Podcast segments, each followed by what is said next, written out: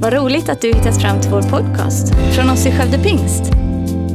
Vår bön är att den ska hjälpa dig förstå mer om vem Gud är, bygga din relation med honom och ge praktiska verktyg för ditt liv. Och vi ska läsa från Matteus kapitel 1. Jag tänker nu här i december, de här tre söndagarna utöver The Story of Christmas, så kommer jag att tala om julen utifrån några olika personers perspektiv. Ehm, och vi talade för ett par veckor sedan här om Sakarias eh, och Elisabet var med också på ett hörn kan man väl säga. Men idag ska vi ta en annan. Jag tänker att vi ställer oss upp tillsammans när vi läser Guds ord ifrån Matteus kapitel 1, vers 18 till 25. När Jesu Kristi födelse gick det till så. Hans mor Maria var trolovad med Josef, men innan de hade varit tillsammans visade det sig att hon var havande genom en helig ande. Hennes man Josef var rättfärdig och ville inte dra skam över henne och därför beslöt han att skilja sig från henne i hemlighet. Men när han funderade över detta då visade sig en Herrens ängel för honom i en dröm och sa Josef, Davids son, var inte rädd för att ta till dig Maria som din hustru. För barnet i henne har blivit till genom den helige ande. Hon ska föda en son och du ska ge honom namnet Jesus, för han ska frälsa sitt folk från deras synder. Allt detta hände för att det som Herren hade sagt genom profeten skulle uppfyllas. Se, jungfrun ska bli havande och föda en son och man ska ge honom namnet Immanuel. Det betyder Gud med oss. När Josef vaknade upp ur sömnen gjorde han som Herrens ängel hade befallt och tog sin hustru till sig. Men han rörde henne inte förrän hon hade fött en son och han gav honom namnet Jesus. Amen. Varsågoda och slå er ner. Otaliga predikningar kommer den här julen, precis som så många andra jular, att hållas om huvudpersonen i julevangeliet naturligtvis, som sig bör, Jesus Kristus. Ganska många predikningar kommer säkert hållas också om hans mamma Maria. En och annan predikan om eh, herdarna på ängen, om de tre vise männen. Men en person som ändå får ses som en huvudperson i det här dramat tycker jag i alla fall oftast nämns lite mer i förbifarten, lite mer svepande, nämligen Josef. Eh, och nu talar vi om Nya Testamentets Josef naturligtvis. Eh, Marias trolovade, Jesus styvfar. Eh, han får kanske inte alltid den credden som han, som han förtjänar, men jag tänkte så här att idag skulle jag vilja predika om Josef. Den är hårt arbetande, rättskaffens man vars uppoffringar nästan tas för givet. Men vad hade hänt utan Josef egentligen? Hur hade det här gått utan Josef? Om inte han hade varit där, om inte han hade överkommit vanäran, om inte han hade levt nära Gud så att han hörde ifrån Guds egen röst. Vad hade hänt egentligen? Du vet Josef, han var snickare. Eh, och vi ser ofta det vet som att han byggde möbler och vad vi nu hittar på. Men snarast var han en byggnadsarbetare eller byggnadsentreprenör. Ehm, och han bodde ju i den lilla oansenliga byn Nasaret som ligger ungefär på 400 meters höjd i Galileen, i närheten av Genesarets sjö. En eh, liten by, ungefär 500 invånare, ungefär i storlek med Betlehem kan man säga. Eh, men med 500 invånare, ren, helt judisk by som vi också förstår inte hade särskilt gott rykte. Ni kanske kommer ihåg Natanael som möter Jesus och säger så här, kan något gott komma från Nasaret? Eh, och i vår tid så kan vi ju liksom skoja lite om Tidaholm eller Götene eller något sånt där annars där. Men i alla fall. Eh, så Nasaret det var liksom inte the place to be om man säger så. Men man ska därmed inte tro liksom att, att han var någon slags eh, ren bondlurk eller så. Utan Eh, Josef gjorde förmodligen den varje dag, eller de flesta dagarna, arbetsdagar i alla fall, den fem kilometer långa vandringen till staden Sippori som låg i närheten. Och Sippori var regionstad, en helt liksom byggd på romerskt vis med en stor huvudgata, ett stort torg eh, och där det fanns, Herodes hade ett palats och, eh, och förmodligen var det där många arbetstillfällen fanns. Så både Jesus och Josef gick de här fem kilometrarna förmodligen så gott som dagligen för att arbeta med något byggnadsprojekt eller vad det nu var som stod på tapeten. Texten berättar att Josef var rättfärdig. Eh, och det, det talas ungefär på det sättet även om Sakarias, om Elisabet, om Hanna. Eh, och det finns flera olika personer som vi möter här precis när Jesus föds. Människor som beskrivs som rättfärdiga. Och det här tycker jag är en, eh, väldigt spännande. Eh, det betyder ju ungefär att han, han följde Guds bud. Men han levde också i en relation med Gud. Det var inte bara ren lagiskhet, vilket vi förstår av texten, av berättelsen, att det här var inte bara en som visste vad som var rätt och fel, utan en som personligen levde med Gud. Ofta när vi talar om judar i evangelierna så tycker jag att vi oftast gör det i negativa ordalag och vi talar om fariseerna, de skriftlärda, saddukeerna, alla de här ni vet som var i clinch hela tiden med Jesus. Eh, och, och, det är lätt att liksom vi, vi, vi målar upp det, det ger en bild till oss som, som är som att judarna i största allmänhet var liksom, vad vet jag, lagiska och, och hade helt tappat bort en, en, en, en verklig relation med Gud. Men de här grupperna, fariseerna, saddukeerna, de hade framförallt inflytande i Judeen i närheten av Jerusalem och inte så mycket förmodligen uppe i Galileen där Jesus föddes. Ehm, och eh, där finns det, och utspritt över hela landet, så finns det en grupp judar vid den här tiden som levde i gudsfruktan, som levde i tillbedjan, som levde i ödmjukhet, i innerlighet och som brukar beskrivas eller kallas för de stilla i landet. En man som har stenkoll på det här är Göran Lennartsson som är en av våra främsta kunnare just om kristendomens judiska rötter. Men han kan du få veta mycket mer om det här. Men de stilla i landet. Eh, och eh, det här var en grupp människor som, alltså fromma människor som hade ett umgänge med Gud levde i Bibeln och som, som upplevde liksom andliga upplevelser av olika slag.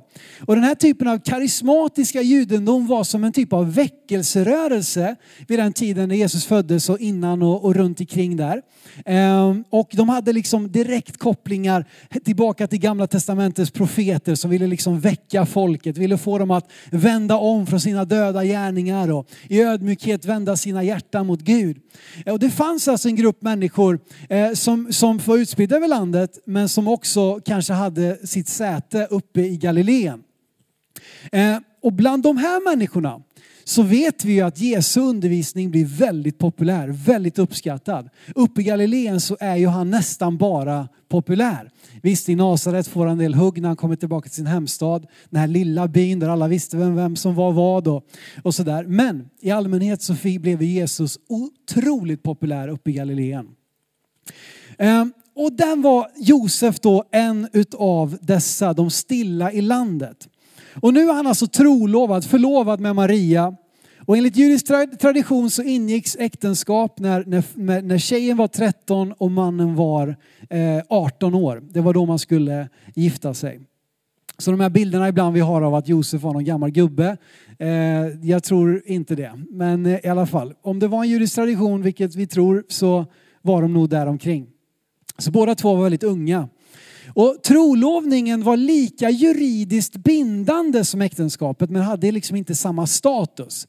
Så det här med att liksom bryta en trolovning, det var inte någonting man bara gjorde sådär. Utan trolovningen var lika juridiskt bindande men man, det var också tydligt att man skulle vänta med liksom det sexuella umgänget, att man skulle vänta med eh, ja, att, att liksom slå sina påsar ihop så att säga tills äktenskapet ägde rum. Och här då, i den här, den här situationen så får Josef veta en dag, säkert med ganska kort varsel, att eh, Maria ska åka bort. Eh, jaha, varför då? Ja, vi vet inte om hon berättar ändå. Nej, men du, jag har blivit med barn genom den helige ande, men jag sticker ett tag. Men eh, vi vet inte det. Men förmodligen så har hon ganska bråttom att komma iväg. Hon ska besöka sin släkting Elisabet, försvinner ner i Judeen, förmodligen Enkerem utanför Jerusalem. Eh, och där så är Maria i tre månader och i, i, i relation med Elisabet, Sakarias hustru som ju väntar Johannes döparen eh, som är sex månader före i graviditeten så finner de styrka i varandra. Och det är en otroligt vacker berättelse som jag kunde predika om också men jag gör inte det nu. Eh, hon kommer tillbaka tre månader senare och nu är det uppenbart, hon är gravid. Och hon har varit borta här nu tre månader och vi vet att, att liksom, det här är ju det är skandal. Ehm, och vad vi än tycker om, om liksom den tiden så, så var det det. Det här är skandal. Och Josef vet egentligen att han har inget val annat än att skilja sig. Och i lagens mening, lagens mening så skulle han kunna så att säga, ställa henne inför rätta. Han skulle kunna göra det här offentligt. Han skulle kunna vanära henne. Han skulle kunna skämma ut henne mer än vad det redan uppenbart innebar. Men vi förstår ju här att han var inte bara en, lag, en lagisk person som bara ville liksom döma efter svarta och vita bokstäver. Utan han, han förstår att han måste skilja sig. Men han vill inte att det ska skada Maria mer än nödvändigt så att säga. Ehm, så här ser vi också att det, det finns någonting gott, det är någonting, någonting eh, fint i Josef redan här. Och i detta då så kommer ju det fantastiska att inte bara Maria får änglabesök, inte bara Sakarias får änglabesök, utan också Josef får änglabesök. Och som sagt, det här var upplevelser som den här gruppen, de stilla i landet, var, var, var liksom familjära eller med. De förstod att det här är, Gud är på riktigt, Gud verkar, Gud talar. Och inte minst så genom drömmar, visioner och syner. Och här nu så får eh, Josef änglabesök i sin dröm när det precis liksom är, är, på väg. Och jag vet inte om, om Maria redan innan det har sagt, ja men hallå Josef, det var den heliga ande. yeah right. Frågan om det liksom skulle göra saken bättre eller sämre att berätta det, det får ju snarare att framstå som att hon är dessutom är galen. Inte bara är hon gravid utan hon är knäpp också, ungefär. Eh, och, och, eh, och, och, vi vet inte exakt vad som pågår dem emellan men vi förstår på Josef att det här är en vånda. Han brottas med det här, han slits eh, liksom mellan sitt samvete, sin kärlek till Maria, sin kärlek till Gud, sin förståelse av liksom vad som var juridiskt eh, gällande och så vidare. Men det mirakulösa sker. Han får eh, besök av en ängel som övertalar honom du ska inte skilja dig utan du ska ta henne till dig. Du ska svälja vanäran som det innebar att ändå gifta dig med Maria. Att ta det här, adoptera det här barnet som ditt eget, uppfostra det som din egen son eh, och du ska ge honom namnet Jesus som i själva namnet betyder han, som, han ska frälsaren, han ska frälsa sitt folk. Det betyder Jesus eller Jeshua, samma namn som Josua, betyder att, att det är liksom Herren frälser, den som frälser. Um, och hör och häpna, inte bara får Josef ett änglabesök utan han gör så som ängeln säger. Det, det, vi, vi, tar det så för givet vet du, men hur många gånger har inte Gud talat och människor har vänt sig sitt liksom, dövörat till? Eller människor har upplevt Gud i en gudstjänst, en konferens, ett läger, ett bönemöte och så gått ut genom dörren och så har andra tankar tagit över. Men Josef var inte en av dem. Han lyssnade och han gjorde. Eh, och Josef är, tycker jag, en fantastisk eh, eh, person på det här sättet. Och kanske är det så att när budet om skattskrivningen kommer att de då måste bege sig ner till Betlehem några dagsresor söderut. Så kanske det kom som en lättnad både för Josef och Maria. Nu får vi lämna det här skvaller, skalleträsket här liksom och börja lite på ny kula. Vi får bege oss ner till Betlehem eh, där Josef hade släkt och så vidare. Eh, vi vet inte det men de beger sig dit. Och där då så föds Jesus. Och vi ser att även i Jesu fortsatta liv så har Josefs gudsrelation högsta betydelse. Efter Jesu födelse vet ni så varnas Josef i en dröm att Herodes kommer försöka döda alla barnen här i Betlehem. Och Josef han lämnar eh, och, vi hör också när de är i Egypten, eh, och ni, ni får läsa själva, så får han en ny dröm och han beger sig tillbaka. Men för att skydda sin familj så ger de, ber de sig inte tillbaka till Betlehem där Herodes son nu är vid makten utan de beger sig upp till Nasaret igen då där Jesus växer upp. Och vi förstår att Josef han lär Jesus att bli en snickare, en byggnadsarbetare. Han fostrar honom, han ser till att ta honom till påsken, påskhögtiden i Jerusalem. Och vi, sista gången vi möter Josef så är det när Jesus är 12 år och är i templet vid påsken och blir bortglömd av mamma och pappa under några dagar. Eh, men det löser sig sen. Och sen hör vi inget mer om Josef. Förmodligen så dör han någon gång i alla fall innan Jesu offentliga tjänst. Han fick inte ens vara med och se det som han hade gett sitt liv för att skydda och bevara. Några lärdomar jag drar med mig utav, utav Josef är för det första att det var hans levande gudsrelation som gjorde att han var redo. Det hade inte kunnat börja med att okej, okay, nu måste jag söka Gud, nu ska jag börja lära känna Guds röst, nu ska jag förstå. Utan vi förstår att han levde i en nära gudsrelation. Så när väl prövningen kommer så är det naturligt för Josef att söka Gud och det är naturligt för honom att få änglabesök så att säga. Inte att han kanske hade fått det innan, men han var liksom inte främmande för det. Utan det var en levande gudsrelation som gjorde att Josef var redo att göra det som var bäst både för sig själv, Maria och barnet.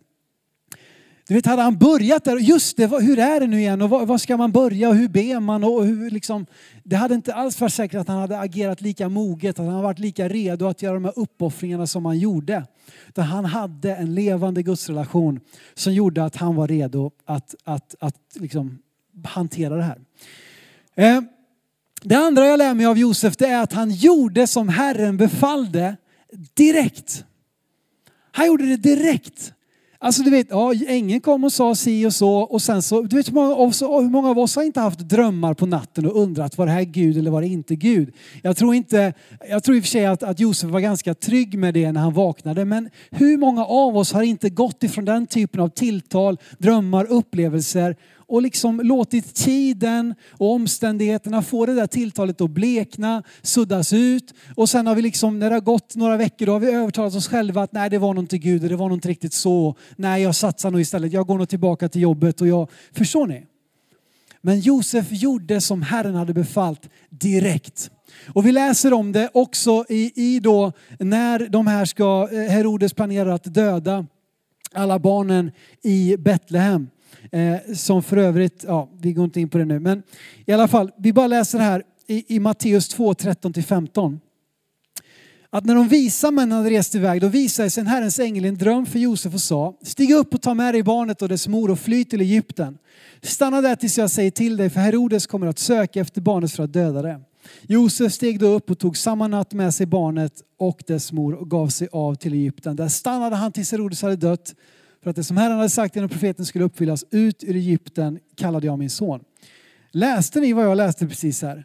Josef steg då upp och samma natt, samma natt, han väcker barnet, han väcker, eller han kanske inte väcker barnet, han väcker Maria och säger vi ska dra nu. Vi vet inte, han kanske kommer knacka på dörren imorgon bitti, men nu, ängeln har kommit till mig, han beger sig iväg direkt. Och jag bara önskar att vi skulle ha hjärtan som var så lyhörda att när Gud talar att vi inte väntar i hundra år utan att vi faktiskt bara, Gud om du har sagt det, då vill jag göra det. Då vill jag ta ett steg direkt. Samma natt gjorde han det. Och det kan handla om att låta döpa sig, det kan handla om att ta emot Jesus i sitt liv, det kan handla om att börja bli en givare, det kan handla om att börja vara med och be för någon. Om Gud manar dig att be för någon, vänta inte en vecka med att be. Be direkt, be i samma stund. Gå, gå undan lite grann och liksom be, eller be där du är, be vart du än är. Liksom. Vänta inte. Och det största av allt, kanske det mest Jesuslika med Josefs liv som gjorde att Jesus hade även en jordisk far som var ett föredöme att växa upp och se upp till, var att han satte andra först. Är inte det det mest Kristuslika, det vi kallas till? Att vi ska älska Herren vår Gud av hela vårt hjärta, hela vår själ, hela vårt förstånd. Vi ska också älska vår nästa som oss själva.